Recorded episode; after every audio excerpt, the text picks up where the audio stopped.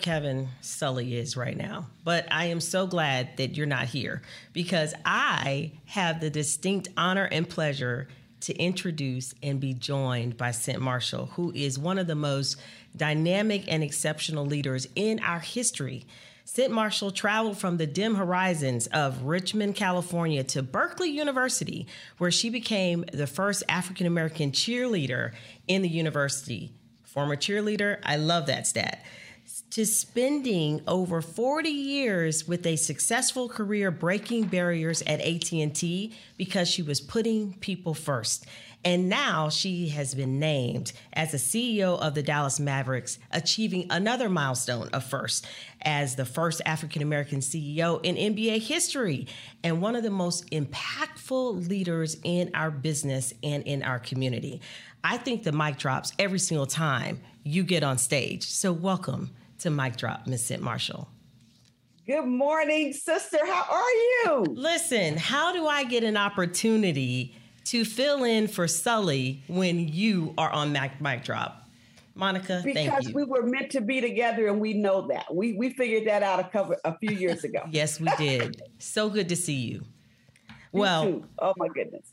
And, and, again, you know, I, I am uh, super excited because when I look at you, you are the epitome of a leader, right? Not just in our community, but you notice I use the word history. And you've had a successful career, of course, within AT&T and corporate America, but now you're in sports. And I'm sure people ask you this question all the time, my friend what is the difference, right, in your transition to corporate America, non sports, to now working in the sports industry? Yes, you know, I do get that question a lot. And the difference really is the subject matter uh, because, you know, leadership is leadership. And when you have a, a group of people to lead and uh, you're responsible for profit and loss and you have customers to take care of, you know, that's kind of all the same. But the subject matter, is different. So in, in this job, I have the pleasure of learning the business of basketball. And I am learning it every single day, and it is so much fun. Uh, but that's that's really the big difference. Is I didn't I didn't know anything about uh, the business uh, of sports, and so I'm learning it every single day. But leadership is universal. I love that. Yes, it is. And so, to it that is. point, talk to us about the fact that you know other businesses, of course, are trying to ignite their power and bring people together. How can we use sports as an example for other businesses to bring people together and truly unite towards one mission? You know what I love is that, uh, and we we experienced this a lot uh, in 2020 during the pandemic, and then in the aftermath of the George Floyd uh, uh killing. Uh, we are, as a sports team, we are natural unifiers. I mean, we convene people for a living. That's what we do. Uh, our job, uh, at least for home games, is to have 41, 41 parties. Okay, we have 82 games, 41 at home. So we have 41 parties where we convene 19,200 uh, people. That is just what we are built to do. That's what we love to do. We're excited about it. That's our mission is to bring folks together. And so every now and then something pops up where we get to kind of take that mission and what we naturally do mm-hmm. and use it for a different cause and people expect us to do that. We want to do it. So many people trust us. I mean, not just the people in the arena, but people who watch, uh, who watch us uh, in the various ways that they, you know, they can tune in. And so people are trusting us all the time. And so sometimes we get to get, we get to, you know, unite people and give that trust back on the things that actually matter to them. So we're naturally built to do it. We're wired to do it. We love doing it um, when we had our courageous conversation, our theme uh, was listen, learn, unite. And it's unite around whatever the need is. We love to do it. That's who we are. Cynt, I love that. You, you, talk about trust. So that sounds like the secret ingredient for any company to ignite power. And I love how unapologetic you are in the fact of talking about, you know, Mark chose me to ignite change, to be an, a change agent within the Mavs. Talk to us about some of the key ingredients of being a change agent and how you inject change into a company. I, I, think first of all, what I had to do was research. Of course, when when Mark called me, I didn't know exactly what was going on, so I had to do my research before I met with him, uh, just to really understand kind of what the mission uh, was all about. And, and, then I had to talk to people. I had to do a lot of um, data gathering, fact finding, and just really trying to understand, you know, who these people are, what do they want.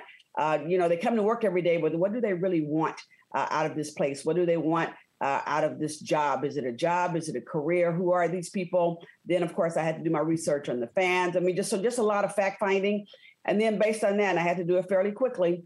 Uh, laid out a vision of uh, who we wanted to be, and then uh, laid out a set of values. And our values spell crafts. Uh, character, respect, authenticity, fairness, teamwork, mm. and safety, both awesome. physical and emotional safety. Um, and then laid out a hundred day, a 100 day plan met with every single employee in the organization because that is key to meet with your people sometimes the organizations are too large like when i was at at&t i couldn't meet with 10 20 you know 30 40 50000 people uh, but we had you know at that time about 120 people and i met with them one-on-one uh, to really get to know them uh, you know just really spend time with them and and that was the recipe vision values one-on-ones and then uh, creating a diverse leadership team and a diverse workforce so that we can really meet the needs of our fans, our suppliers, uh, and the people who trust us every single day. And of course, uh, make it a great place to work. You'll love this. Our, our workplace promise is every voice matters and everybody belongs. Oh. So if you work at the Dallas Mavericks, if you play for the Dallas Mavericks, if you do business with the Dallas Mavericks, we can promise that your voice matters and you really do belong. That is so huge you have a voice and we are listening. I love that, Monica. No, and yeah, I'm. It matters to us. We we, mm-hmm. we can we can feel the change. Is that Monica Paul? How yeah. you doing, Cynt? How you doing? so glad you're with us, and so glad you're with the Mavs. And uh, I can tell you that uh, from a community standpoint, we can feel your change. So uh, I I see that sign behind you that says "Thank you," and you were thanking some other workers. Well, I think we're telling you thank you for all that you've done. thank you. It's so good to see you. It's been a minute. I know it has. Uh, uh, so, you recently said on a panel at the President uh, Bush Presidential Center that you are your ancestors' wildest dreams. I have to know what did you mean by that? Oh, when I think about my ancestors, I think about you know just what all they went through uh, to get me to this point. So I stand on some shoulders, and, and what I meant by that is, you know, they had dreams. Uh, you know, way back in the day when you know we were in a separate uh, quote unquote separate but equal. Uh, and we were in a segregated uh, country uh, when, you know, a, a, black man wasn't even considered to be a full man. Um, they had dreams. Uh, they worked hard, they bled, some died, uh, so that one day I could actually sit in the seat that I'm in now. So they had dreams that one day we'd live in a country where everybody really was equal We'd live in a country where zip code didn't matter, that I could get the same education as uh, as others uh, receive, uh, that I could get the same opportunities. So they had big dreams about how we would live and how we would be respected uh, as a people. And I am living out that dream. And yes, they had some wild, some wild dreams that they bled and died for. And I am truly their wildest dream. Look where I sit right now. I mean, like I'm on this podcast with my two buddies. I mean, this is crazy. I mean, this is crazy. But they, they had a dream about this, and I, am I'm, I'm living it. Now we are honored to welcome Dallas's own Tim Brown to the mic drop. Of course, Woodrow Wilson High School class of 1984 won the Heisman at Notre Dame, first wide receiver to do so. Prolific receiver, kick and punt returner for 17 years in the NFL 16 with the Raiders, inducted into the college and football, uh, the Pro Football Halls of Fame. Not to mention the Woodrow Sports Hall of Fame, by the way, along with the along with the late Davy O'Brien, who won the Heisman in 1938, which of course makes Woodrow the only public school in America to produce two Heisman Trophy winners. Tim is one of only 10 players to win the Heisman and be in the Pro Football Hall of Fame. Fewer fewer men have gone from the Heisman to the Hall than have walked on the moon. So this is a special thing and a special uh, episode for us to be able to welcome Tim Brown uh, to the mic drop. Thanks for joining us, Tim. Hey, thank you guys. Appreciate it. We're going to get into the Notre Dame coaching change here in a in a minute. A little bit of a bombshell earlier this week, uh, but I want to start with a question about your role as the executive producer uh, of a documentary called The Perfect Ten. uh, recently brought seven of the 10 uh, members of the club who went from the Heisman to the Pro Football Hall of Fame. Uh, seven came to Dallas for a film shoot in a, a, warehouse in Deep Ellum. Of course, two members of the club, Doak Walker and Paul Hornung, uh, another Notre Dame alum, uh, are no longer with us. Of course, OJ Simpson on the list, but not uh, participating. So let's hit the other names, Tim. These are the other six people that you were with as you began work on this documentary Charles Woodson, Barry Sanders, Marcus Allen, and then four, three in addition to you with local connections Tony Dorsett, Earl Campbell, and Roger Staubach. Uh, first of all, how, how did you get the idea to, to bring this group together for a documentary? Well, when, when I was uh, told about this, literally, I was on my way to give my um, uh, Hall of Fame induction speech when uh, a friend who came up from Dallas came up to me in the hotel and um, and said, "Hey, did you know that you're only the ninth player to win the Heisman and um, be inducted into the Hall of Fame?" And I just sort of shoot him off. I was like, "Man, Lee, I mean, there's probably been 30, 35 guys. You know, you just." He just sort of chuckled and said, "No, no, no," and um, so when I got on the bus, I literally Googled it up, and uh, and at that time, Google hadn't added me, so there was only eight guys, and I was I was really shocked. And um, you know, the more we thought about that as, as the weeks went on, you know, we thought about, you know, how can we help? How you know we've we've we've left an incredible legacy on the football field. Um, how can we uh, how can we you know leave an incredible legacy off the football field? So with that, we just started, you know, talking and, and trying to come up with ideas, man. And um, um, and and then this guy named Blue, Mark Bluestein, came came uh, came around and said, "Hey, look, I love what you guys are trying to do with this nonprofit and raise money and all that stuff, but you guys may have a brand. This could be a brand. I mean, this could be something that companies want to, you know, bring you guys in to, for speaking engagements or whatever. And and with that, you know, we we started thinking about, um, you know, hey, maybe we should put a documentary together, things of that nature. So, uh, and that's how it all sort of came about. And I'm saying this in two minutes, and but it took all that took about four or five years uh, to happen. And um, so we're we're in a great place now. The documentary went well. We're in the stage now of shooting the individual shots. Uh, most of us are done. I think only two more guys need to finish their shots, and uh, hopefully you know, this thing will roll out and at the Hall of Fame next year, and and um, it'll be everything that we want we asked it we we want it to be. What was it like? You know, producer Steve Trout from NFL Films called it the coolest clubhouse in the world. Being there with you seven uh, uh, in in that Deep Ellum warehouse on that shoot. Uh, what was it? What was that like just to, to be gathered in person? Well, you know, for me, I, I still fanboy around Tony Dorsett and, and, Roger Staubach, you know, growing up here in Dallas, man. And Marcus Allen and I have such a relationship uh, because, you know, I tell people he literally taught me how to play the game at the NFL level. Um, and, you know, of course, Barry Sanders and I could, you know, were, you know, neck and neck with when it came to uh, uh, all purpose yardage and things, things, things like that in college. So I have a relationship with all these guys uh, you know, so not that I was a focal point because they set me in the middle, but but certainly, you know, being able to reach out to Roger and and, and knowing part of his story, but hearing you know stuff that we obviously didn't know about, uh, it, was it was really you know I won't say it's surreal and all that stuff because these are real guys who have real lives, but uh, we've never sat down before in any circumstances um, and, and talked about our lives. And you know, just having that opportunity was was pretty big. Now, Roger Staubach, of course, is the only quarterback in the club. Now, Jim Plunkett, who won the Heisman in 1970, may still get in to the mm-hmm. Pro Football Hall. But why do you think uh, of the nine, only one is a quarterback? Anything, anything to that?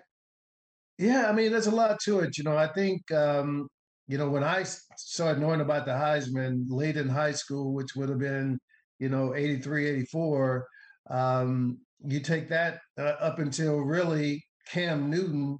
If you were a quarterback and you won the Heisman, you had to adapt to that NFL system that um, that you were drafted into, and not till Cam Newton came around when the Carolina Panthers just said, "Hey, look, whatever this guy did in college is what we're going to do in the NFL," and they sort of changed that position where now you have Lamar Jackson who's doing whatever he wants to do when it comes to um, you know playing playing that offensive uh, scheme that they have in Baltimore, um, and and so these guys are having more success than than the guys in the in the 80s and 90s because those guys had to adapt to an NFL system and maybe that's not what they were running you know in college. So um you know so I, I think you know for Roger to be able to do what he did uh and his story is you know incredible going to the Navy and doing all that stuff and you know playing coming back I think he was a 27 year old rookie whatever so it's really an amazing story that he was able to put together such a great career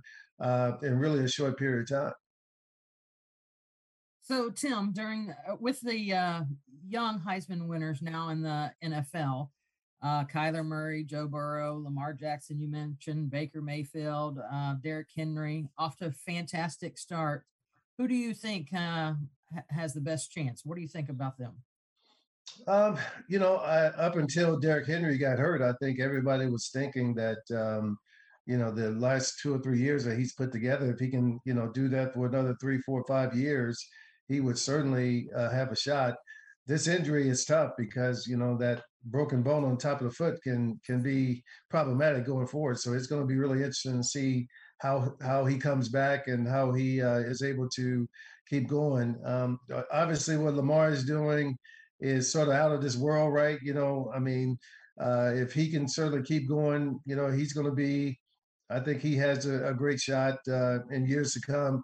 The crazy thing about this, though, you know, the guys that we're talking about now, we're 15 years away from those guys being, you know, even thought about as an inductee into the Hall of Fame. So, um, Ky, you know, Kyler is is doing his thing. So, uh, yeah, you know, I, I think we have some great guys. I love to see these guys representing and I always cheer for for them unless they play the Raiders and I have a hard time. But other than that, I always try to cheer for these guys when I can. But now, what a pleasure to welcome to the mic drop Calvin Watkins. He's covered the Cowboys and more for the Dallas Morning News for the past 10 years. Also did a notable stint at ESPN.com, all around. Really good guy. Follow him on Twitter at Calvin Watkins. He's got a lot of good stuff to say about the Cowboys and what's happening in the world, too. Really good follow. Uh, Calvin, welcome to the mic drop. It's great to see you. Appreciate it. Thanks for thinking of me. This start day. So this is a uh, this is sort of a boxing special that we're doing this week mm. with the big with the big fight Saturday night at AT and T Stadium. Mm-hmm. You recently wrote, aside from your Cowboys coverage, you recently wrote uh, a really interesting piece that I recommend to our listeners uh, about Derrick James, who we spoke to moments ago, and his relationship mm. with uh, Errol Spence Jr. Do you think? I mean, they are tight, and they ha- mm-hmm. clearly have have a special thing uh, going in the ring. What do you, you think there's a better uh, fighter trainer combo going right now? Uh, they're pretty good. Um, you know, they're undefeated as professionals. He's been with uh, uh, Spence since he was an amateur. Um, the funny thing is, Derrick James has never won Trainer of the Year, you know, and Spence has never won Fighter of the Year. And when when I ask them about it, they they go, "Oh, it's politics or it's whatever." Um, but considering what Spence has fought through, you know, he had a car accident, I think in, in 2020, and then he had a detached retina last summer that, you know, got the Pacquiao fight derailed for him. And now he, he keeps coming back. It's a testament to, to Derrick James and, to Errol Spence. Um, you know, those two, I mean, I, when you think of trainers, you know, it's like a father son relationship or a brother, older brother, little brother relationship and these trainers are the last line of defense. You know, you know how you play golf. And I know you play a lot of golf. You know that that caddy is only so much he's going to tell you. You know, you're going to do what you want to do anyway, and he can't bail you out after you make a couple of bad shots. And in in boxing, you know, this trainer can save you from some permanent damage. And I saw that last weekend. Uh, this kid Esteban Lubin was having a fight, and Kevin Cunningham stopped the fight. Lubin was winning this fight, and he had this big knot between his eyeballs. You know, I mean, like a big knot. His eye was swollen. His cheek was like you would think he's getting another face. He was just beaten up, but he was winning the fight. But the trainer had to say, "I gotta get you out of here. I gotta protect you." and that's what a, a trainer does for a boxer. And it's it's a very personal relationship that Derrick has with Spence. So Calvin, uh, you know, I this is a, a where I always ask for a prediction. So, what are you? Uh, mm-hmm. Who are you predicting on Saturday night's uh, main event? Well, I think Spence will win by decision, even though he said the other day he thinks he'll win by knockout over this uh, kid uh, Ugas, who's a pretty good fighter from, from Cuba. But uh, Spence uh, is, is, a pretty big guy. He's a he's a he probably walks around 170 pounds, you know, going to Kroger or something. But you know, he's gonna be weighing 147 pounds in the ring, and he should he should win this fight in a pretty good decision against uh, Ugas on Saturday. Mm, okay, well, we will uh, see what happens this weekend and then uh, report back. See if you're uh, batting 100 here for us. so, Calvin, the, the Cowboys announced they will be the first NFL team to partner with a crypto co- uh, company, blockchain.com. What do you make of uh, this new deal? Cowboys always keeping it to like to be first, but, uh, you know, always keeping it one step ahead of everyone. So, what do you make of this no, new deal? I, I, uh, I'm, not, not, I'm not surprised. This is what this is what is so great about the Cowboys. They're ahead of the game, as you said. I remember a couple years ago we had this big press conference, and they were partnering up with a casino, and I just thought it was this big deal, you know.